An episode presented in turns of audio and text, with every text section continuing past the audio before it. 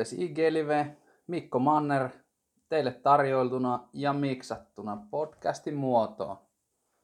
Seuraa meitä noin kahden viikon välein tulee aina uusi vieras, pois lukien pikkutauot, luovat tauot. Toivottavasti pidät jaan näitä eteenpäin, jos näistä jollekin apua on. Haastatteluvuorossa Teemu Huhtakangas. Otetaan käyttäjä Manner Mikko lähetykseen. Yes! Yes. Hyvä. No, loistavaa. Nyt ollaan linjoilla. No niin, saatiin homma pelittää. Kyllä. Vähän oli vaikeuksia, mutta... Ei se mitään. Elämään kuuluu semmoinen kitka. Se, se vähän kuuluukin tähän juttuun. No todellakin. Hei, tuota, loistavaa, että saatiin sut vieraaksi. Ja tuota, tuossa olteenkin jo puheessa, että käydään johtamista ja arvoja ja vähän itsepuheluja, sanojen merkitystä ja katsojen kysymyksiäkin tulee aika kivasti, mutta aloitetaanpa siitä. Minä olen pesisihminen ja minä katson tuossa, että olitte Lippua vastaan pelannut ottelun, kärpät vastaan Lippo, niin miten se erosi niin valmentajan näkökulmasta tuo pesäpallo ja jääkiekkoottelu niin johtamisen ja noin poispäin näkökulmasta? No ei se varmaan hirveästi eronnut, että itsekin on kumminkin vähän niin kuin pesäpalloihmisiä, että Vaasan mailassa pikkupoikana tuli johonkin C-poikiin asti pelattuna, pelattua kesällä aina jalkapalloa ja pesäpalloa ja aivan mahtava, mahtava laji ja harmitti sitten, että kumminkaan en laittanut itteni pelaamaan siihen lippopeliin, että kyllä se peli vei taas siinä sitten, mä leikin vähän niin huoltajaa, mutta loppujen lopuksi mä olin sitten siellä kumminkin siellä kotipesässä aika paljon äänessä, oli todella hienoa, että ei se loppujen lopuksi hirveästi eronnut, että kyllähän se on semmoista niin kuin samanlaista intohimoa ja sosiaalista meininkiä, mitä sitten itse jääkin. Kyllä, ihan totta. Hyvä kuulla. Ja varmasti vähän erilaista joukkueellekin. Erilaista peliä, mutta sama, sama intohimohan sieltä sitten välittyy.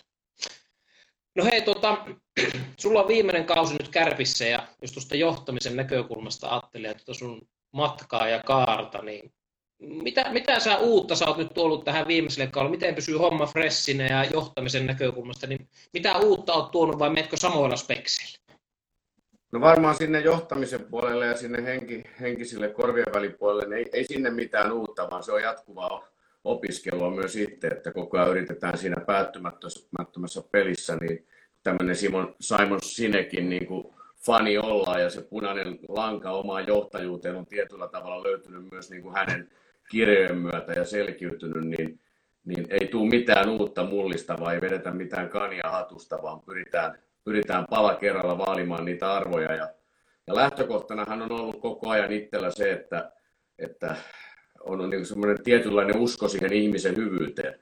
Se on ollut aina se filosofian niin kuin startti ja tosiaan sitten niin kuin lukemalla vähän kirjoja ja Simon Sinekkiä ja John Woodenin prinsiippejä ja muita, Phil Jacksonia, niin sieltä on löytynyt sitten valmentamiseen semmoinen sopiva, sopiva punainen lanka, jota on sitten joukkueen kanssa yhdessä työstänyt. Ja viime vuosina aika paljon tuli työstettyä sitä Kukkosen Lassen kanssa, sitten, joka toimi kapteenina. Ja nyt sitten sillä tavalla, kun Lasse ei enää ole joukkueessa, niin tietysti mielenkiintoinen uusi tilanne, mutta kaikki muut valmentajat on tuttuja ja heidän kanssaan on sitten touhuttu näillä arvoilla jo pitempään, mutta pohjalla on ollut se aito semmoinen uskomus siihen, että, että, että kyllä jokainen ihminen pohjimmiltaan varmasti on niin kuin aidosti onnistumassa siellä ja haluaa onnistua. Kukaan ei ole sellainen, että se on niin kuin pilaamassa toisten toimintaa joukkueurheilussa. Mutta me ollaan ehkä välillä tulkittu, aikaisemmin ainakin, me ollaan luultu, että ihmistä saa enemmän irti, kun niin lähdetään niin kuin epäilemään heitä. Ja, ja tota, me ollaan yritetty koko ajan tehdä toisinpäin päästiinkin jo kerralla ytimeen. Mennäisin seuraavaksi kysyä, että mihin johtaminen perustuu. Sulla tulikin jo tuo hyvä johtaminen tuolta ja, ja pakko ottaa yksityiskohtaan kiinni, kun sanoit tuolla, että, että, että ponnistetaanko sieltä kaverin kilpailijan siitä joukkueen sieltä sitä silmäkuopasta vai lähdetäänkö mieluummin rohkaisemaan toista ja tukemaan toista. Että se on varmaan just sitä arvomaailmaa, mitä tuossa vähän viittasinkin. Kyllä, joo, ja, ja nimenomaan niin, että totta kai siihen liittyy se, että, että pitää ne omat jokaisen pitää pitää huolta vähän itsestään ja oppia pikkuhiljaa tunteen itseään paremmin. Ja sitten meidän valmentajien, totta kai meidän tehtävä on tehdä ihan samalla tavalla, että, että me ollaan esimiesasemassa ja, ja esimiehen tehtävä on, on, on pitää huolta niistä ihmisistä, jotka itse asiassa tekee sen, sen työn, että tässä tapauksessa sitten varmasti niistä pelaajista ennen, ennen kaikkea ja, ja, ja vähän sitä, sitä niin kuin kunnioitusta tai lähtökohtaa koko touhuun, että, että mehän niin kuin, vähän niin kuin ei olla ollenkaan töissä. Että sitä, että jos harrastuksista saat ison ammatin, niin silloinhan sä vähän niin kuin elät joka päivä. Että yksi vanha venäläinen konsultti sanoi, että suurin osa ihmisistä käy viisi päivää viikossa töissä, jotta ne vois elää kaksi päivää. Ja tämähän on hyvin vahvasti, pitää varmasti suurimman monen ihmisen kohdalla paikkansa, kun se ihminen kokee, että se työ on jotakin, jota sen on pakko tehdä, jotta sitten se joku, ja sitten unelmoi ja haaveilee jostain semmoisesta, mitä se ehkä on harrastuksenaan tehnyt. Niin kuin meillä tämä on, tämä on niin kuin kääntynyt päälaelleen, että me, me saadaan pelata sitä jääkiekkoa tai olla touhussa mukana ja siitä on tullut meille ammatti, niin sitä lähtökohtaa kuuluu meidän niin kuin kunnioittaa ja olla siitä onnellinen ja ylpeä, että kuinka etuoikeutettuja me ollaan. Eli näiden pohjalta lähtee sitten enemmän se koko arvokeskustelu ja se, että mikä meidän unelma on. Kaikkihan me tiedetään se, että että me toimitaan jääkiekon SM-liigassa, me ollaan suurseura, vähän niin kuin Gianluigi Buffon sanoi Juventuksessa, että tässä seurassa kuuluu pelata ja käyttäytyä hyvin, niin ihan samat prinsiipit kuuluu Oulun kärppiin. Tässä seurassa kuuluu pelata hyvin, tässä seurassa kuuluu käyttäytyä hyvin. Historia ja kulttuuri vaatii sen, että kun kevät koittaa, niin siellä sarjataulukossa on oltava niillä sijoituksilla, mistä pääsee kilpailemaan niistä pudotuspeleissä siitä Suomen mestaruudesta niin tätä ei tarvi sitten sen ensimmäisen avauspalverin jälkeen taas kaudella sen ensimmäisen viisi minuutin jälkeen, tätä ei tarvitse muistuttaa kertaakaan. Eikö, kun se on itsestään selvää, niin sitten on parempi ehkä sitten on keskittyä semmoisiin asioihin ja unelmiin, mistä voisi saada joka päivä kiinni. Ja sen takia se meidän joukkueen unelma onkin aina se, mitä ei millään pysty mittaan. Mutta me uskotaan, että me voidaan, me saadaan, mehän saadaan ihan itse suhtautua niin kuin me itse halutaan. Ja meidän unelma on aina se, että jokaisen joukkueen jäsenen, ketä siellä, siellä tota, on, niin myös meidän, meidän olisi hyvä olla oma itsemme. Ja sitä tarinaa kohti, siitä lähtee aina se meidän arvo, arvomaailma sitten liikkeelle. Tuo on siinä mielessä mielenkiintoinen näkökulma, että monesti urheilussa puhutaan joukkueessa sitä tulostavoitteesta, on se Suomen mestaruus tai muuta, että teillä on niin käännetty se nuo, että se on ikään kuin, se on siellä, tiedetään, että mestaruutta kärpät hakee ja sitten se, että ne on ikään kuin ne arvot sitten sillä pohjalla. No jos ajatellaan, että vähän, vähän jatkan tuosta, että ajatellaan mitä tuot esille ja mitä tässäkin olet nyt puhunut heti syvään päähän, niin sustahan tulee mediassa se ajatus just sitä hyvän johtamista ja tuot niitä arvoja esiin, mutta onko sinussa semmoista ikään kuin semmoista leijona ärhäkkyyttä ja ovelaa kettua siinä, että tavallaan joukkuetta johdat myös sitä kautta. Että monesti jonkun klipin nähnyt, että saatat sitten peliaikana ehkä tiukempi olla ja näin, mutta sitten kun mediaan ulos tuot, niin tuot just tätä hyvän johtamisen kautta. Niin, tässähän tullaan hyvin, hyvin vahvasti siihen, että on asioita, mihin me voidaan, voidaan vaikuttaa, mihin meidän kannattaa vaikuttaa. Jos me keskitytään vain ja ainoastaan siihen tulokseen, eli esimerkiksi jos me saadaan ne suurimmat nautinnot siitä, että, että tehdäänkö me vaikka maali tai, tai voitetaanko me vaikka yksittäinen ottelu, niin arkihan käy aika raskaaksi, koska silloin niitä mittarin paikkoja on vain ja ainoastaan ne pelipäivät. Ja sitten taas, että jos sä haluat sivutuotteena saada mahdollisimman paljon sitä, niitä tulos, juttuja, niin sunhan pitää pystyä elämään niin kuin joka päivä ja jokainen hetki ja jokaisesta päivästä, jokaisena päivänä pitää pystyä menestymään. Jolloin menestyminen kriteeri Woodenin, John Woodenin legendaarisen sanoin on kumminkin mielenrauhaa siitä, että sä tiedät tehneeni joka päivä kaikki asiat niin hyvin kuin sä osaat. Ja tähän, tähänhän sitten kuuluu ehkä tämä, mitä sä sanoit, että löytyykö sieltä leijonaa niin sieltähän löytyy todella kova halu voittaa niitä yksittäisiä pieniä tilanteita siellä pelikentällä. Ja siihen on se sitten kysymys harjoituksesta tai pelistä, niin sehän on sitten se, missä se, ne tunteet ja semmoinen tietynlainen vaatimustaso myöskin ö, näkyy sitten välillä jokaisella valmentajalla omana persoonana. Joku valmentaja on semmoinen, että se on erittäin hiljainen eikä sano mitään välttämättä pelin aikana. Joku saattaa elää tunteella intohimolla siinä mukana. Ja kumpikaan valmentaja ei välttämättä ole oikeassa, kumpikaan ei ole väärässä. Molemmat voi olla hyviä valmentajia, molemmat voi olla huonoja valmentajia. Mutta, mutta se leijona tulee sieltä, että, että missään vaiheessa se keskittyminen ei ole niin kuin etukäteen siinä ottelun lopputuloksessa, vaan se keskittyminen on siinä kovassa omassa halussa viestiä pelaajille niitä yksittäisiä tilanteita, mitä se arki on täynnä, että se niissä näkyisi se kilpailuvietti vietti kovana, niin totta kai tällä tavalla se on hyvin luonnollista, että se löytyy multa myös sitten se himo, himo siinä voittaa, voittaa niitä tilanteita tai auttaa joukkuetta voittamaan, koska itsehän ei siellä hirveästi osaa eikä arpaa siellä itse pelikentällä sitten ole. Kyllä. No, otan tuosta kiinni, kun sanoit, että miten erilaisia valmentajia ja lopputulos voi olla sama.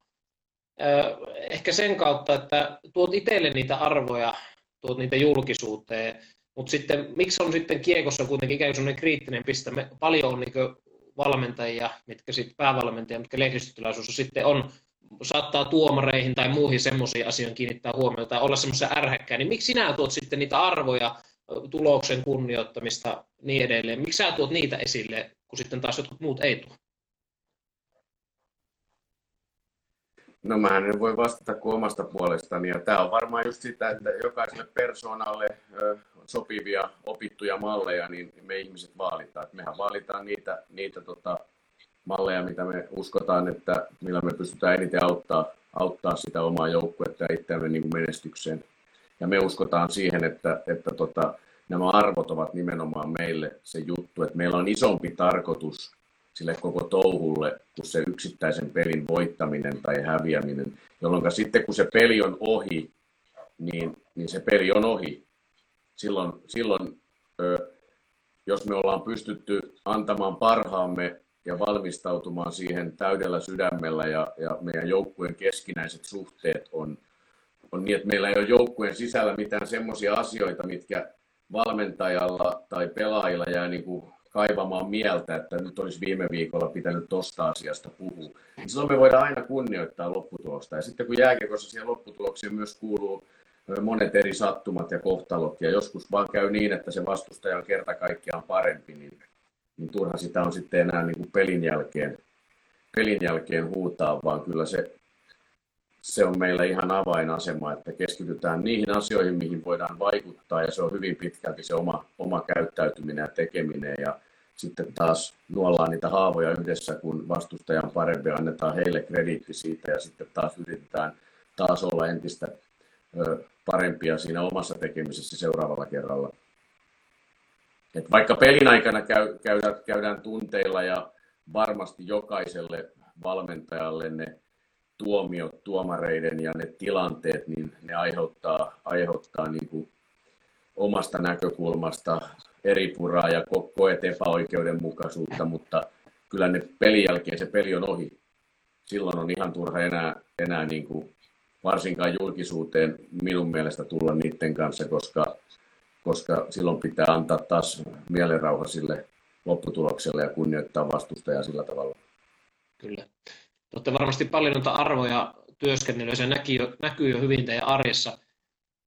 Monesti kuitenkin, kun arvokeskustelu, se on varmaan ehkä entistä enemmän pinnalla joukkueessa sitä käydään, ja ne ikään kuin laitetaan taululle ne arvot, ja ne on siellä, mutta te, tekin olette varmaan että käynyt, mutta miten ne saadaan ne sieltä, sieltä taulusta sinne oikeasti sinne käytäntöön? Sanotkin niitä pieniä juttuja, mutta miten se on teille esimerkiksi se prosessi mennyt nyt sun päävalmentajakaudessa?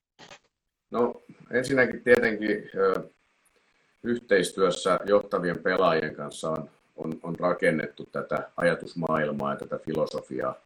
Ja niin kuin sanoin alussa, että, että jokaisella varmasti on niitä opittuja malleja ja, ja itsellä, itsellä se oli hyvin vahvasti se, että se usko siihen ihmisen hyvyyteen oli se, niin kuin se lähtökohta tähän kaikkeen. Sen jälkeen sitten ollaan rakennettu ihan tämmöiset konkreettiset Simon Sinekin vähän niin kuin perusteella tämmöinen looginen arvo PowerPointti, mitä me sitten käymme joka maanantai läpi, plus sitten kun meillä on yhteinen johtajuus pelaajien kanssa, mikä tarkoittaa sitä, että meillä on tämmöinen leadership-ryhmä, mikä varmasti monella muullakin joukkueella, niin sitten heidän kanssaan käydään vielä joka toinen maanantai erikseen vielä sitä, jolloin kaikki meidän voittojen ja tappioiden, minkä tahansa tilanteiden käsittelyt, niin oikeat vastaukset löytyy aina näistä arvoista, jolloin meidän ei tarvitse ikinä vetää mitään kania hatusta, vaan me aina palataan siihen, siihen mihin me uskotaan. Ja me uskotaan, että kun me tällä tavalla käyttäydytään, niin meistä tulee periksi antamattomampia ja meistä tulee sitkeämpiä, meistä tulee joukkueella kuuluu tehdä yhteistyötä, on se taktiikka mikä tahansa tai johtaminen mikä tahansa, niin meistä tulee ehkä enemmän vielä niin kuin empaattisempia, haavoittuvaisempia, jolloin me uskalletaan myös nostaa kättä pystyyn ja uskalletaan, niin kuin, jos meille tulee epäkohtia siellä joukkueen arjessa, joku harmittaa, joku tilanne, valmentajien vetämät treenit, matkustamiset, mitä tahansa tämmöisessä liikkuvassa niin kuin kaudessa on mukana, niin me uskalletaan niistä asioista heti puhua. Jääkiekossa pelataan niin paljon pelejä kolme ottelua viikossa, että ei hirveästi kannata joukkueen sisällä kenenkään ihmisen kokea niin, että se joutuu kantaa taakkaa mukana ja se unelma liittyykin tähän, että me pystyttäisiin luomaan semmoinen ilmapiiri, että kun tulee niitä haastavia aikoja henkilökohtaisesti tai sitten joukkueelle, niin sieltä olisi heti se käsi pystyssä, että hei, että mua ärsyttää nyt tämä, että vaikka vaihtoehtiossa niin, niin on rauhatonta. Et joku nuori pelaaja, viime vuonna yksi nuori pelaaja sanoi, että häntä häiritsi yhdessä pelissä, että häntä häiritsi, että sieltä valmentajat huusi liian lujaa sieltä aitiosta. Että tuntui, että ei saanut niin kuin keskittyä, pystynyt keskittymään kunnolla siihen hektiseen otteluun. Niin tämähän oli, niin kuin, itselle tuli kylmät väreet, että nuori pelaaja uskalsi näin sanoa, koska todennäköisesti itse ei olisi 20 vuotta sitten nuorena edustusjoukkueen nous, juuri nousteena pelaajana, niin ei olisi uskaltanut vastaavaa asiaa siellä joukkueen edessä sanoa. Sut olisi niin kuin tyyliin työnnetty takaisin sinne ajunnyihin ja sanottu, että pan pää kiinni hiiri tai jotain muuta vastaavaa. Näitä uskomuksia, että ihmisestä saa enemmän irti kuin häntä kovistelee, että kun se ihminen kumminkin on, se vaan haluaa olla itsekäs, mutta kun se ei oikeasti halua olla itsekäs. Ja nyt kun näitäkin meidän joukkueen näitä pelaajia katsoo, joita tässä on nyt sitten kulkenut tätä kärppäpolkua, niin, niin siellä on erilaisia opittuja malleja, totta kai, ja on eri-ikäisiä pelaajia. Mutta kyllä kaikki nykypäivän pelaajat on erittäin fiksuja, erittäin motivoituneita, mutta meidän tehtävä on ohjata sitä ymmärrystä ja sitä kasvua oikeaan suuntaan. Ollaan, ollaan tosi syvällä, syvällä aiheessa. Tuli montakin ajatusta, ajatusta tuossa. Tarvitaanpa kiinni siitä, sanot just säännöllisesti tulee maanantaita ja muuta käytte läpi ja siinä varmasti kapteenien rooli on tärkeä. Tuossa tulikin hyvä kysymys, että tuosta kapteenista, miten, miten teille just julkaistiin kapteenit ja kuinka se valittiin sinne joukkueesta. Oliko se valmentajalähtöistä ja käyttekö te just kapteenin kanssa vai onko se koko joukkueen kanssa, kun käydään näitä arvoja läpi silloin maanantaisin? No, koko joukkueen kanssa käydään aina. Joo, ja... Joo. ja sitten oliko joka toinen viikko sitten vähän Joo. pienempi?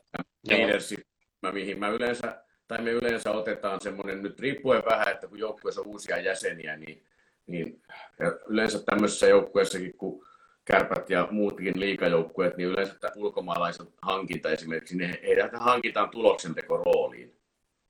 Niin, niin yleensä tämmöiset pelaajat myöskin kannattaa ottaa sitten aika usein siihen mukaan, että he pääsee sisälle sen joukkueen niin kuin arvomaailmaan, koska sitten taas siinä on saattanut se nuorempi osasto tai semmoinen, sanotaanko tällainen niin kuin franchise-osasto, josta kasvaa niitä tulevaisuuden kärppä vastuunkantajia. Ne on saattanut jo pari-kolme vuotta olla mukana siinä, niin, niin yleensä mä, mä, me tykätään ottaa sitten kapteenistoa ja tämmöisiä ö, uusia, uusia pelaajia sitten, he, he on, vielä enemmän he kuulee sitä tarinaa ja vielä ehkä näistä arvoista sen verran, että kuinka me niitä käytetään, niin jokaiseen ottelupalaveriin Lauri Marjamäeltä opin tekemään upeita semmoisia ottelufläppejä ja me ollaan jatkettu sitä perinnettä sitten, niin meillä on yleensä kaksi kohtaa aina niissä ottelufläpeissä, kun me valmistaudutaan ja ykköskohta, niin se liittyy aina näihin arvoihin jotenkin ja kakkoskohta liittyy sitten vaikka siihen meidän, meidän johonkin tiettyyn pelilliseen juttuun, mitä me halutaan sinä iltana itsellemme muistuttaa ja korostaa, jolloin arvot ö, on läsnä koko ajan. Eli se ei ole vaan se PowerPoint, mikä yhdessä tehdään ryhmätyönä, mennään jonnekin mettään ja rakennetaan, vaan ne on oikeasti semmoinen niin punainen lanka, minkä kautta me uskotaan, että sivutuotteena meillä on mahdollisuus saada itsestämme, meidän veljeys kasvamaan ja itsestämme enemmän, enemmän irti. Ja, ja kapteeniston valinta on sen verran, että kyllä se oli, tarkasti tänä vuonna, ollaan mietitty sitä yhdessä sitten valmennusjohto ja, ja seurajohto ja sillä tavalla ei ollut mikään äänestys niin kuin jaettu lappuja, vaan, vaan tehtiin ihan sitten ilman pelaajia se päät, ne päätökset. Joo. Pitää ottaa tuohon kiinni.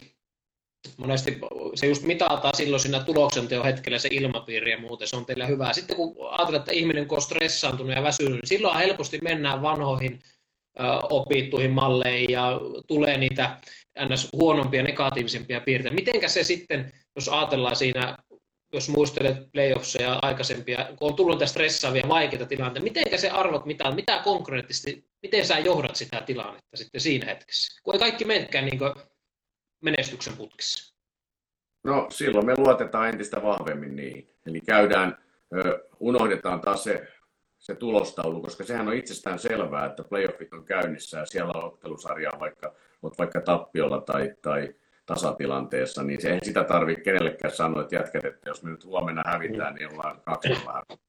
Vaan, vaan tota, mennään vahvemmin taas, palataan niille juurille ja mietitään, että minkä takia, mitä oli ne meidän unelmat, ja sitten sen takia, että mikä se meidän isompi tarkoitus on tälle hommalle.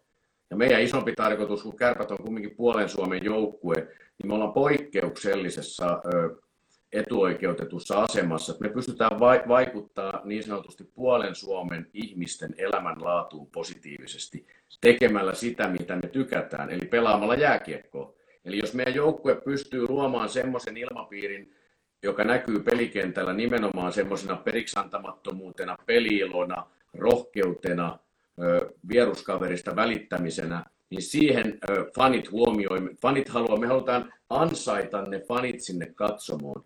Että meidän joukkue pelaisi semmoista jääkiekkoa, että ne fanit, fanit on sitä mieltä, että hei, tota on makea mennä kattoon, että tuo joukkue on, on rohkea ja tuohon joukkueeseen on hieno samaistua. Sitten kun ne fanit tulee sieltä hallin ulkopuolelta, siellä on paljon, paljon joka puolella aina on, joka joukkueella varmasti on, on nuoria, nuoria faneja, niin moni heistä saattaa olla, olla erittäin ö, hauraassa elämän vaiheessa juuri, eli teiniässä tai muussa, missä itsetunnot ja tämmöiset rakentuu, rakentuu ja, ja siellä saattaa olla taustalla, saattaa olla koulukiusauksia, mitä tahansa muuta.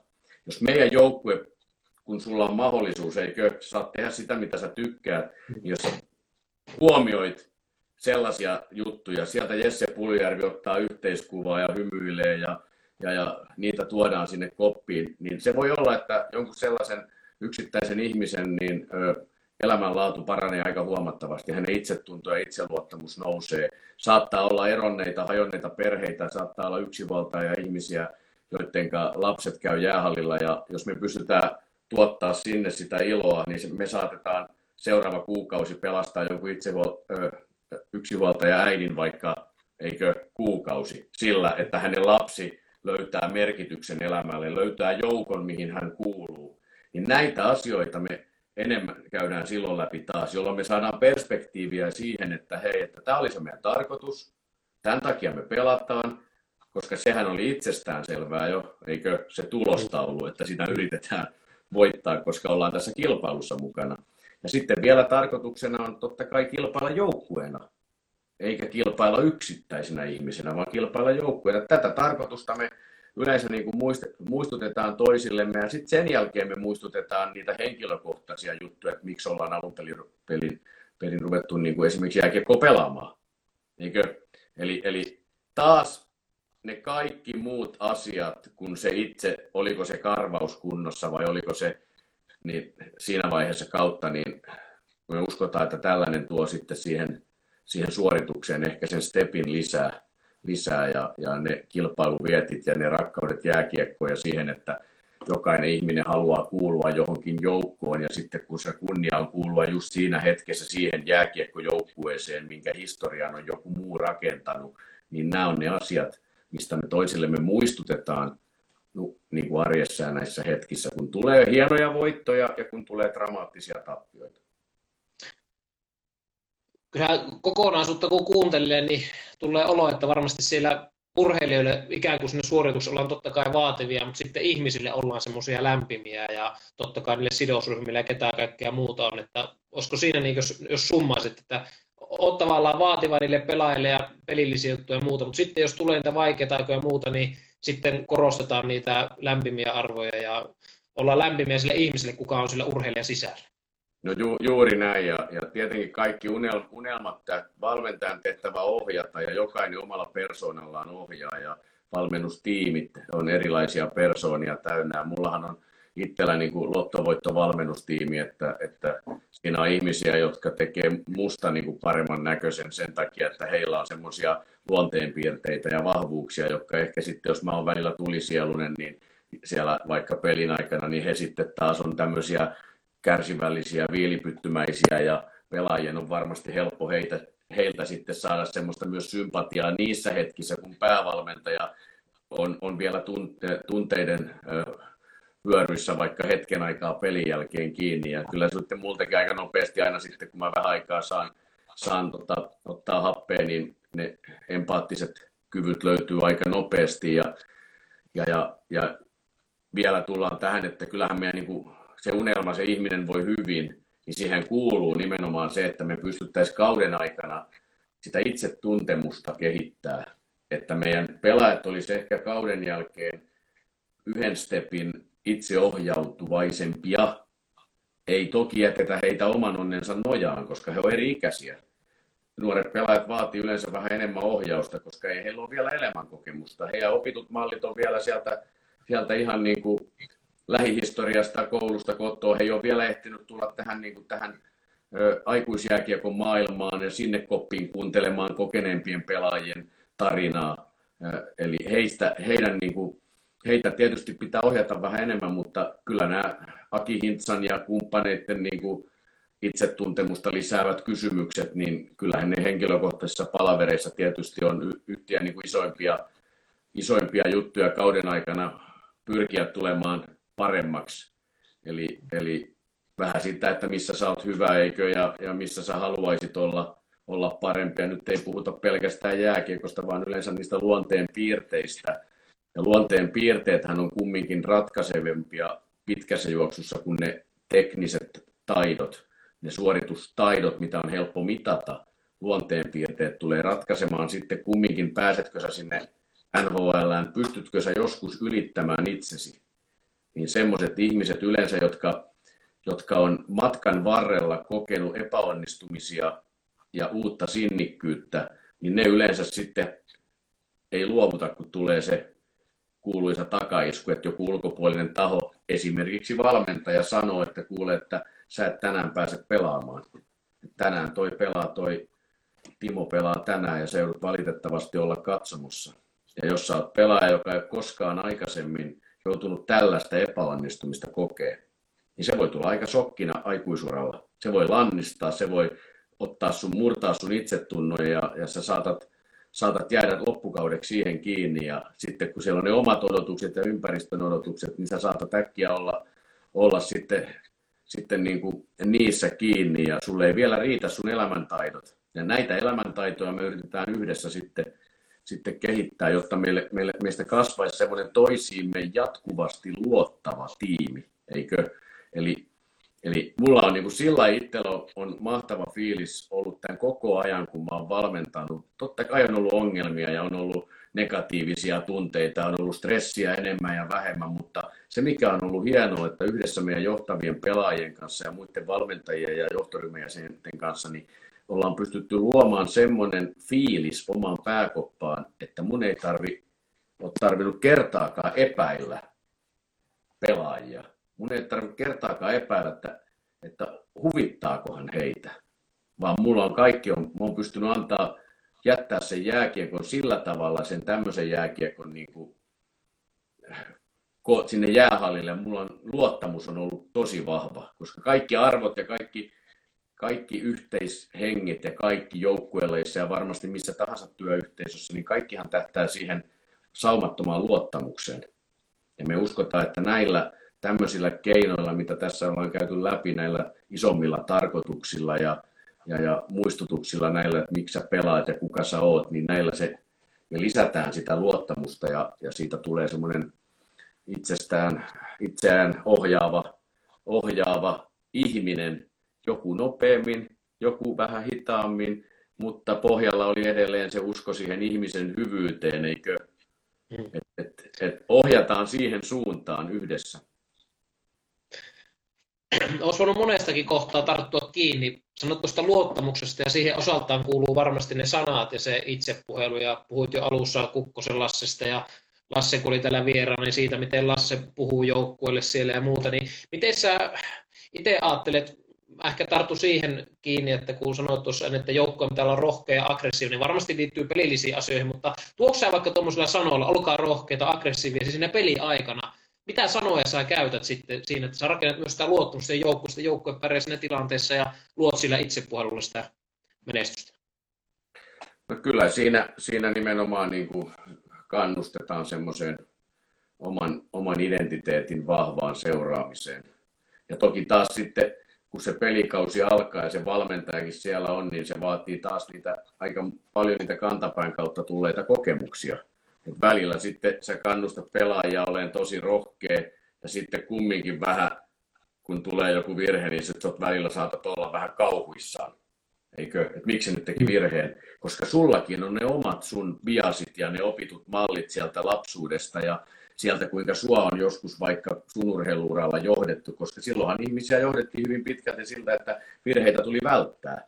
Että jos sä teit virheitä vaikka harjoituksissa, niin va- kyllä mä olen ollut monessa semmoisessa harjoituksessa itse pelaajana mukana, että joukkue on vaikka ensimmäisessä kiertoharjoituksessa epäonnistunut vaikka syöttelemään toinen toisillensa ja valmentaja katsonut, jaha, niillä on tänään huono asenne, niitä ei huvita, rankaistaan heitä, laitetaan heidät luistelemaan viivoja.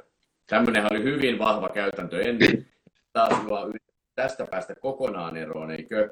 Eli mm. harjoitukset on sitä varten, että siellähän pitääkin epäonnistua. Senhän takia on kenraaliharjoitukset teattereissa ja muuallakin. Että peleissä sitten olisi turvallista esiintyä, ei tarvitsisi välttämättä tehdä niitä samoja virheitä. Mutta kun kukaan ei voi pelata täydellistä peliä, niin sitten sinne enemmän niitä, mitä teet sen jälkeen, kun joku tekee virheen, niin niihin me ollaan niin kuin tosi tiukasti pyritään olemaan kiinni. Että mitä vieruskaveri tekee, vaikka kun mä menetän kiekon, jääkö hän ihmettelemään vai pyrkiikö hän paikkaamaan sen virheen. Ja näissä tulee vielä siihen vaatimustasoon niin kuin sitä, sitä intensiteettiä ja muuta lisää. Mutta toki peli on peliä ja niin kuin huomasin nyt meilläkin oli ensimmäiset treenipelit pitkään aikaan, niin kyllä sitä vaan alussa taas se valmentajakin on niin semmoinen perfektionisti ja ajattelee, että kaikki pitäisi koko ajan mennä täydellisesti. Sitten sä huomaat jossain vaiheessa, että ei se meekään, sitten saatat eka reagoida vähän negatiivisesti, sitten taas muistat ja huomaat, että hei, että no, että sä näin halua reagoida. Ja sitten sä taas opit. Että, niin kuin, että semmoista avointa hyväksymistä myös itselle, armollisuutta myös valmentajana, että, että, että niiden, niitä sun pitää niitä omia tunteitakin jos antaa, antaa niin kuin tulla ja mennä. Mutta se, sulla pitää sen takia olla tällainen niin kuin yhteinen suunta, mihin sä oot menossa ja filosofia. Ja, ja siinä tullaan sitten vielä siihen joukkueen sisällä oleviin johtaviin pelaajiin, kapteeneihin ja muihin. Ja sitten heidän kanssaan paljon tehdään tätä yhteistyötä. Esimerkiksi Lasse oli sitten erinomainen siinä, että, että hänen kanssaan kun työstettiin, niin hän pystyi sitten myös antaa palautetta meille valmentajille pelin jälkeen, miten me onnistuttiin. Onnistuttiinko me sitten niin kuin me puhuttiin? Eli oliko meidän teot ja tiedätkö sanat, niin oliko, ne niin kuin, oliko niissä ristiriita vai vai tehtiinkö me sitten niin kuin me sanottiin, että, että en tiedä saiko kiinni, mutta tuolla tavalla jotenkin sitä tässä niin kuin yrittää jäsennellä koko ajan. Kyllä, ja vastasit hyvin jo tuohon kysymykseen, mitä tuossa joku etti tuolta kysymyksen, että mitä mieltä olet valmentamisesta, jossa valmentajan päätehtävänä on virheiden osoittaminen ja niiden poistaminen peleissä, niin onko jotakin lisättävää? Varmaan pois, poispäin tuosta aika paljon. Että. Niin, siis todellakin poispäin tuosta, mutta se on, pitää ymmärtää, mikä on virheiden tekemistä ja mikä on välinpitämättömyyttä. Eli välinpitämättömyydestä pitää, niin, eli huonoista luonteenpiirteistä totta kai pitää kasvaa pois. Et, et ei, se, ei silloin mitään tekemistä, että jos joku pelaaja koko ajan toistaa semmoista asiaa, mikä on joukkueen pelaamista, identiteettiä, arvomaailmaa ja jopa, jopa koko pelin logiikkaa vastaan, niin sittenhän se voi ruveta olemaan jo turhaa itsekkyyttä. Mm. Mutta sitten jos tulee semmoisia inhimillisiä virheitä, että pyrkimys hyvään on olemassa, ja sä vaikka kannustat pelaajia rohkeeseen peliin ja puolustajia, vaikka et osallistukaa vaan rohkeasti siihen hyökkäyspeliin, ja, ja, tai että jos näet, että ne syötä vaan rohkeasti, jos näet sinne heti jonkun pitkän syötön, ja sitten tulee virheitä, kiekko pomppaa, tulee joku tällainen, niin silloin, niin silloin ei pidä, pidä olla tuomitsemassa, vaan silloin pitää nimenomaan sitten, sitten no harjoituksesta on hyvä esimerkki, siellähän saat valita oman näkökulman, eikö? Mm-hmm. Voit olla positiivinen koko päivän, jos sä haluat. Koska jos, okei, okay, jos sulla on semmoisia treenejä, että on valmentaja etukäteen tehnyt havainnon päätöksen ja robotti toimii, niin silloinhan siellä, siellä niin tota, saattaa olla hyvin yksipuolista se virheiden mm. tekeminen. Mutta jos sä vaikka pelaat treeneissä, niin, niin siellähän on niin kuin joka tapauksessa, siellä on puolustus vastaan hyökkäys koko ajan menossa. Niin jos vaikka hyökkäys murtaa puolustuksen ja tekee maalin, niin nythän saat valmentajana päättää, että kummasta suunnasta sä sen palautteen annat. Annat niin. kritisoitko tästä puolustusta, että kuinka te puolustitte noin huonosti, mitä olisitte toisin, vai annatko sä krediittiä sille hyökkäykselle, että mahtava murtautuminen, upea syöttö ja hieno maali. Ja mä uskon siihen, että, että jos sä valitsit sen positiivisemman näkökulman, niin se sitten tuo mukanaan näitä hyviä luonteenpiirteitä, että se pelaajat uskaltaa, ne artistit uskaltaa niin sanotusti sitä omaa käsialaa siellä käyttää ja sieltä tulee sitten semmoisia erittäin luovia ratkaisuja, ja se pelaaja kokee peli-iloa ja se kokee, että se, siltä löytyy taas sitä nautintoa, miksi se on ruvennut pikkupoikana tai tyttönä pelaamaan. Et, et, että nimenomaan virheitä pitää, ja niistä, niitä pitää niin kuin ylistääkin jopa välillä. Juniori- ja urheilussa mä olen sitä mieltä, että ylistä virhettä, ylistä tappiota, koska se on mahdollisuus testata sun intohimoa ja se on mahdollisuus ö, kehittyä koska eko kokee pienen kolauksen, eikö? Ja se ei loppujen lopuksi olekaan niin vakavaa. Koska sitten kun ne eko kokee tarpeeksi kolauksia ja sinnikkyys silti löytyy sieltä, niin sitten tulee tämmöisiä tarinoita kuin Sakari Manninen, Marko Anttila, Mikko Lehtonen, Velimatti Savinainen. Eli pelaajia, jotka ei olekaan päässyt lineaarisesti suoralla tiellä huipulle, vaan siellä on tullut mutkia matkaan. Siellä on Sakari Mannisestakin joka vuosi epäiltiin, että kun hän nousi B-junnuihin, no, taitaa olla liian pieni, ei pysty ykköskentään sentteri. Mm. Sakari kulki sieltä Kajaanin Hokin ja muiden kautta Kärpistä sitten HPK ja kas kummaa, nyt se on siellä maailmanmestarina ja huippupelaajana. Eli Sakarin luonteenpiirteet, kuten näitä edellä mainittuja, niin on kasvanut näiden tällaisten vastoinkäymisten kautta, eikö? Niin tätä, tällaista myöskin niin kuin sehän on vähän niin kuin virheiden tekemistä, niin tätä, tätä polkua meidän pitäisi enemmän ja näitä tarinoita pitää enemmän kertoa, eikä pelkästään niitä tarinoita, että se lahjakas urheilija nousee koko ajan ikäluokasta seuraavaan niin sanotusti onnellisten tähtien alla, kunnes se vaikka menee sinne NHLään ja siellä se kilpailu on vielä sata kertaa kovempaa kuin siellä liigassa, ja sitten siellä saattaakin olla se säännöt sellaiset, että siellä joukkueessa ei pidetäkään yhtään ylimääräistä pelaajaa. Ja sitten sille sanotaan, että training campilla jo tokana päivänä, että sä oot, joudut muuten tuonne farmiin. Ja jos et sä ole koskaan kokenut sitä tunnetta, niin voit kuvitella, miten ihminen siinä, ja ne on nuoria ihmisiä yleensä, miten, se siinä, miten sä sitten käsittelet sen tilanteen. No aika usein käy niin, että sä soitat jollekin ulkopuolisella ja ihmettelet vähän, että miten näin kävi. Mm. Mutta jos sä oot sitä samaa, tiedätkö, eikö pikkupojasta lähtien, harjoituksista lähtien, sieltä sua on ohjattu oikeaan suuntaan, sun palautteen anto on ollut, sua on opittu, että sua arvostetaan yrittämisestä, sua arvostetaan siitä, että sä huomioit muut joukkuekaverit, sua arvostetaan tällaisista asioista. Ja saat siitä sen palkinnon palautteen muodossa, niin susta kasvaa todennäköisesti growing mindsetin omaava erittäin sinnikäs ihminen, jolloin sitten todennäköisyys myös siihen, että se NHL-ura ja se oma ö, lahjakkuus joskus voidaan jopa ylittää, on, on niin kuin edessä vielä. Kyllä. Taas tuli paljon, paljon asiaa. Muista, piti tarttua johonkin juttuun, mutta en, en tartu enempää. Hirve, hirveän hyvää tekstiä. Tota, vähän ehkä tuohon liittyy tietenkin se, että tässä on paljon valmentajiakin seuraa mentaalipalloa ja tuossa tuli jo paljon asiaa sinne ja mitä oppia. Mutta onko sulla, tuossa yksi katsojakysymys oli, että mitä, mitä sä käytät niissä tsemppi kautta koppipuheissa? Onko sulla ennen peliä, peliä vielä jotakin semmoisia tiettyjä sanoja, mitä käytät, tai niin, onko sulla jotain semmoista tsemppi koppipuhetta? No ei ole mitään semmoista Al Pacinomaista maagista, että se olisi nyt oikeat vastaukset. Jos semmoinen olisi, varmaan me kaikki valmentajat käytettäisiin, että olisi semmoinen teko takuu varma, millä tänään taas tulee tulosta. Että kyllä ne liittyy näihin arvoihin, ne liittyy just näihin, mistä on tässä puhunut, ne liittyy, me lähdetään joukkueena aina sitä keskeltä, tämmöisestä circle of safety-tyylisestä toisiimme kosketetaan ja uskotaan, että oksitosiinit ja serotoniinit, eli nämä arvostukseen ja ryhmään liittyvät hormonit, mitkä meillä ihmisillä normaalisti kulkee, niin erittyisi niin kuin siihen ryhmään ja se ryhmä koki semmoista yhteenkuuluvuuden tunnetta sitä kautta. Ja siinä puhutaan yleensä kaikesta muusta kuin jääkiekosta. Okei, saadaan joku, joku tietty pelillinen juttu muistuttaa, mutta enemmän muistutetaan justiin näitä tarkoituksia, että miksi pelataan mikä on se juttu, että siellä on joku viittinyt tulla nyt katsoa meitä, että hei, että nyt on taas sauma tuoda sitä iloa ja välittää ja, ja ihmisten elämänlaatuun positiivisesti ja kilpailla joukkueena. Ja sitten meillä on aika usein joukkueen sisällä tai ympäristössä on jotain tarinoita, mitä voi kertoa. On joku pelaa jonkun ottelun, joku tulee pitkän tauon jälkeen takas, joku seuran henkilökuntaan liittyvä viettää syntymäpäivää yhteisöön, joku tällainen, ja niitä nostatetaan enemmän Eli nostetetaan ehkä enemmän taas semmoista tunnetta, että me kuulutaan johonkin isompaan kuin siihen pelkkään yksittäiseen kiekkopeliin liittyviä. Se on ehkä meidän kopissa tai mulle henkkohtaisesti semmoista aika tyypillistä. Ja joku valmentajahan on taas, että se saattaa olla maailman paras valmentaja, se ei välttämättä puhu yhtään mitään. Että mm.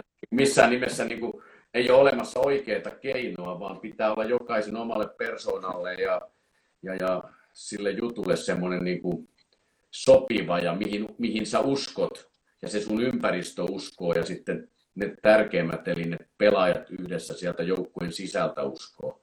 Eli se johtajuus, mä uskon siihen, että mun esimerkiksi, kun mä oon aloittanut valmentaa, niin, niin mähän en ole fyysisesti mikään iso kokone.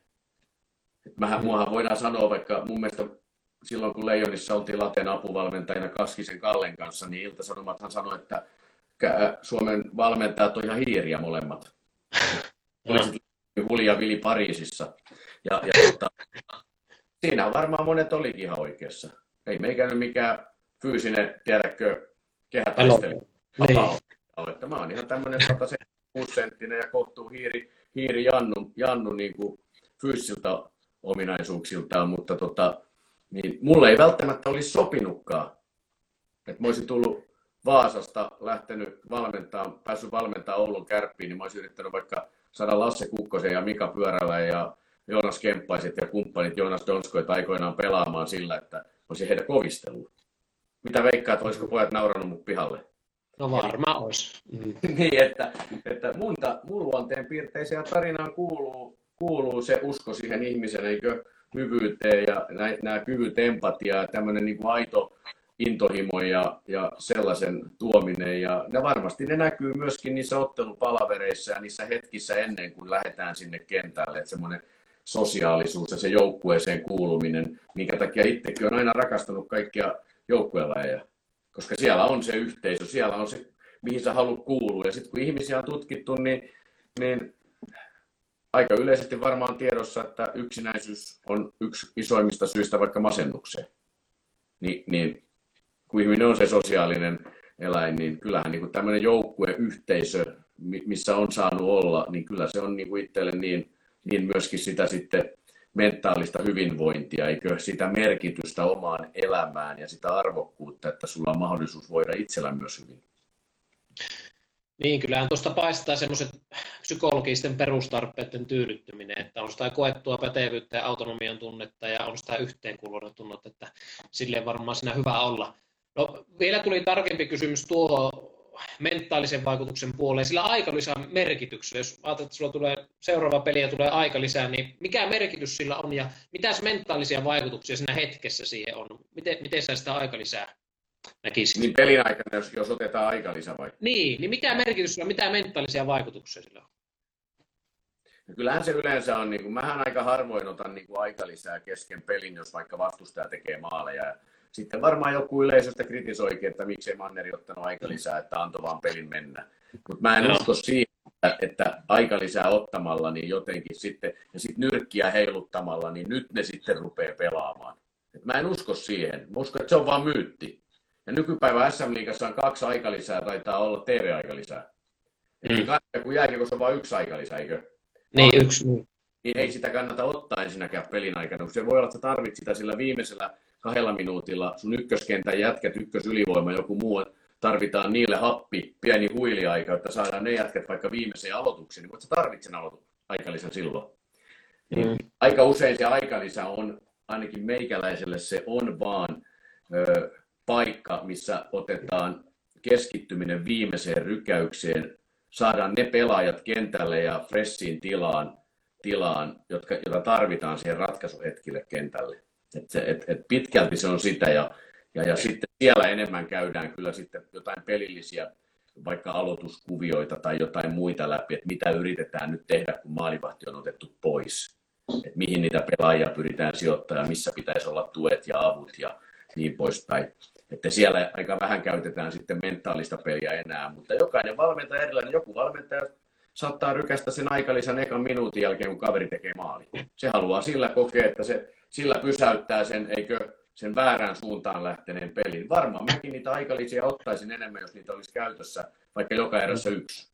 Niin. Mutta jääkin, on semmoinen ei ole, mutta siellä on nämä TV-aikalliset, niin välillä niitä ei kannata sitten ottaa, kun sä näet kellosta, että hei, että nyt ollaan vähän pesukoneessa, meillä ei kulje, me ollaan ihan pu- vastustaja hallitsee täysin, pelirytmi on heillä, mutta minuutin päästä tulee TV-aikalise. Siinä on sauma ehkä ottaa joukkue kasaa ja muistuttaa sitten, eikö vaikka mm. jostain, jos, ne, jos tarvii muistuttaa asenteeseen liittyvistä asioista, niin sitten varmaan, varmaan pyritään niin kuin johtavien pelaajien kautta, että sieltä joku johtava pelaaja komppaa vähän valmentajaa ja, ja, ja yritetään. Tai sitten jos on aika usein, sit, kun vastustajat on niin hyviä, pelit on niin tasaisia, niin jääkiekossahan yleensä se joukkue pärjää, joka, niin kuin, joka saa sen pelin rytmin itselle, joka tarkoittaa sitä, että joka jaksaa hyökätä 30 sekkaa ja puolustaa 10 sekkaa ja vaihtaa kiekolla. Niin sehän hallitsee yleensä peliä. Niin sitten kun oikein hyvä joukkue vastassa, niin sä et saakaan itselle sitä rytmiä, kun sä oot siinä pesukoneessa, niin sitten yritetään muistuttaa, muistuttaa toisiamme, että miten me saataisiin käännettyä se momentum ja se hetki ja se rytmi takaisin näiden tämmöisten taukojen aikana. Joo, ja tämä sanot just tuosta myytistä, niin sehän varmasti onkin näin, että kun se heikko hetki tulee, niin helposti siihen on, niin sehän vaan toisaalta lisää sitä tunnettelua, että no hei, nyt meillä menee huonosti, nyt siihen yritetään tarttua, ja voiko se olla vaan semmoinen hyvin hetkittäinen vaikutus. No, miten, no tuosta on hyvä ehkä vielä yksi katsojakysymys ottaa tähän loppuun, että miten vaikutat siihen joukkueen vireeseen tai mahdollisiin haasteisiin, niin sanoikin tuossa, että ne arvot on siinä pohjalla, mutta tuleeko vielä jotakin muita asioita, miten sä vaikutat siihen joukkueen pelivireeseen vaikka ennen ottelua, siihen vireystilaan, onko se jännittynyt, onko se rauhallinen, tai sitten jos tulee niitä haasteita siinä kauden aikana? No pitkälti koko kausi tietysti yhdessä, kun sanoin, että käydään pelaajien kanssa tätä tarinaa läpi ja sitten ollaan niitä henkilökohtaisia palavereja, niin annetaan rauha jokaiselle pelaajalle oppia valmistautumaan ja tuntemaan itseään. Että minkälainen vireystila sulla itsellä on just sinä päivänä siellä pääkopassa ja siellä kropassa. Helppo on lähteä pelaamaan silloin, kun se vireystila on optimaalinen. Sä pääset vaikka mm. flow-tilaan niin lähes tulkoon itsestään. Mutta mm. mitä ne päivät sitten, kun se tunnetila onkin, että vähän kolottaa tuolla ja ja siinähän on sitten taitavimmat pelaajat, Mika Pyörät, Lasse Kukkoset, Jussi Jokiset, he ovat aika hyviä siinä. Että he pystyvät ne edelliset lopputulokset ja ne omat kolotukset aika hyvin jättämään sisälle. Ja, ja, ja heillä on tietynlaisia rutiineja, millä he on oppinut jo tunteen itseään, että he pystyvät psyykkaamaan itseään siihen, just siihen hetkeen, saamaan itsestään paljon irti. Ja tätä tarinaa yhdessä heidän kokeneiden pelaajien kanssa viedään sitten niille nuorille pelaajille, eikö kerrotaan näitä, että hei, että opit tuntemaan itseäsi, että mieti vähän, että koska sä oot pelannut vaikka hyvin, minkälainen tunnetila sulla oli silloin, miten valmistauduit silloin, no mitäs teet, jos ei sulla olekaan nyt semmoinen tunnetila, että ootko sä sen luonteinen tyyppi, joka tarvii vaikka vähän semmoista akrea sinne omaan korvien väliin, että se saa itsestään paljon irti siellä kentällä, vai ootko sä sellainen, joka tarvii omaa rauhaa? Ja sitten kun sä rupeat tunteen sitä ittees, mitä sä tarvit, niin tee sille asialle sitten jotain siinä valmistautumisvaiheessa. Mene vaikka sinne, mene vaikka sinne ulos ja, ja mene sinne metsään ja mene on rauhassa ja kuuntele korvanapeilla jotain musiikkia, mikä vaikuttaa sun tunteisiin sillä tavalla, kun musiikkihan vaikuttaa tunteisiin, millä tavalla sä oot sitten sinä päivänä, kun se sun suoritustunne ei olekaan optimaalinen, niin sä saat ehkä saat sen taas ja pystyt pelaamaan silti tasaisesti, vaikka et välttämättä pystyisi ihan huippusuoritukseen. Ja sitten taas semmoinen pelaaja, joka, joka vaatii sitä akreen, jos, ei se, jos sua nyt vähän haukotuttaa ja kolottaa ja ei ole ihan viime yön nukuttu parhaimmilla, niin sitten taas tätä, eikö, onko se sitten se joku vauhdikas heavy ja sitten sä menet vähän jonnekin alkuveryttelyssä, vedätkin ehkä vähän kovemman alkuveryttelyn, käyt vähän hapoilla ja vedät vähän punttia ja nostatat vähän sieltä sitten hormonitasoja ja muita, niin, niin, niin näiden kauttahan sitä, niin kuin, sitä puhutaan sitä tarinaa pitkin kautta näissä ottelupalavereissa sitten. Välillä me pidetään ottelupalaverit koko joukkueelle, välillä me pidetään pienryhminä niitä. Et koko ajan niin kerrotaan tätä samaa tarinaa, tätä arvoa, ja että pelaajat niin kuin pystyis omistaa sen suorituksensa jollekin muulle kuin sille illalla sille pelkälle, että miten minun käy miten minun tänään käy. Ja, ja pelaajat oppis saamaan niitä kiksejä ja nauttimaan muistakin asioista kuin pelkästä siitä vaikka tulostaulun onnistumisesta. Eli pelaajat oppis nauttimaan siitä, että ne pelaa vaikka tilanteita oikein. Ne oppis nauttiin sellaisista tilanteista, että ne tulee vaihtopenkille vaikka semmoisessa hetkessä, että ne päästää seuraavan pelaajan sellaiseen tilanteeseen kentälle, minne ne itse haluaisi hypätä. Eikö? Eli, mm. eli näiden kautta niin kuin se, se niin kuin, taas se, se vireystila ja sellainen, niin pyritään luottamaan siihen, että sen tarinan kautta se löytyy, eikä ole mulla olemassa mitään semmoista hokkuspokkus taikasanaa, että nyt kun mä huudan simsalapim, niin yhtäkkiä kaikki muuttuu täydelliseksi, vaan, vaan jokaisella se on henkilökohtainen. Paljon ajattelun liikettä tässä ja varmasti tuota, monenlaista opittavaa tuossa ja tuohon vireystilään varsinkin. Ja tuo oli, tuo oli hyvä pointti, mitä sanoit tuohon, että pois siitä, että mitä minä ja mitä se tulostaulu ja monta maalia, vaan siitä, että miten me ja, ja nauttia niistä hetkistä ja oppia niitä ratkomaan ja vaikka mitä. Hei, tota, tunti meni aika nopsaan. Tässä olisi nyt toinenkin tunti aika, aika tuota, hyvinkin, vaan kiitos Mikko erittäin paljon tästä tuota, haastattelusta ja ja tuota, toivotaan menestystä tulevaan kauteen. Ja tietenkään sinun tulevaisuudesta ei tiedä, onko vielä, vielä tämän kauden jälkeen, onko ajatus jo siintänyt jossakin tulevaisuudessa, jos tähän loppuun haluat sanoa. No ensinnäkin suuri kiitos, että sai olla mukana. Näistä asioista on aina mukava puhua ja itse kun on tottunut yleensä puhumaan vähän liikaakin jopa, että et, et, et, ei, ei sen takia, että rakastaisi omaa ääntä niin paljon, paljon mutta että jotenkin vaan niin kuin on tällä saralla vielä niin oppipoika tällä ihmismielen saralla ja tällaisella niin kuin intohimo, että, että kun siinä jääkiekko on kumminkin niin siisti juttu ollut itselle aina pikkupojasta asti ja nyt kun siitä on sitten saanut tämän uuden puolen, tämän mentaalipuolen ja tällaisen niin kuin porukassa, porukassa toimimista, olen ymmärtänyt sitä ja yrittänyt sitä opiskella, niin, niin, niin siitä riittää paljon tarinaa ja, ja sen takia mulle on niin tärkeä nämä meidän arvo PowerPointit ja muut, koska mun on helpompi silloin sitä niin jäsennellä. Ja tällaisessa haastattelussa saattaa äkkiä tulla niin, että hyppää laidasta laitaan vähän vastauksissa, mutta oma tulevaisuudesta sen verran, että, että tämän kauden jälkeen niin varmaan on se, että saa kunnian olla Leijonien apuvalmentajina vielä sitä seuraavalla kaudella, eli, eli Pekingin olympialaiset ja, ja Suomen kotikisat.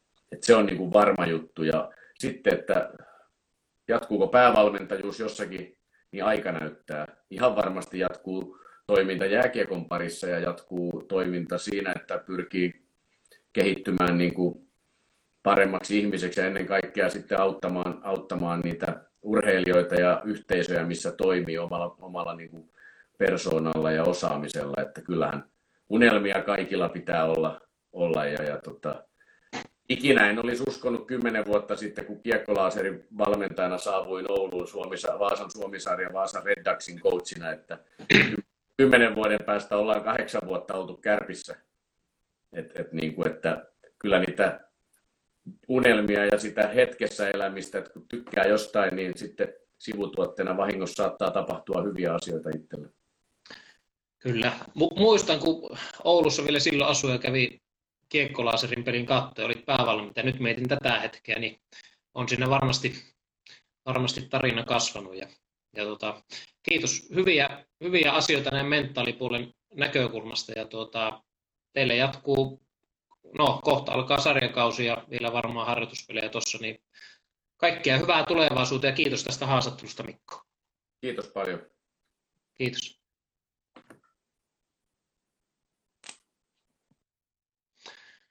Joo, sinne meni Mikko ja kiitos kaikista katsojakysymyksistä ja, ja tuota, tämä setti on sitten, tulee myöhemmin julki ja, ja tuota, pääsee kuuntelemaan sitten jälkilähetyksenä ja kiitos kaikille kuulolla olleille ja mukavaa viikonloppua kaikille.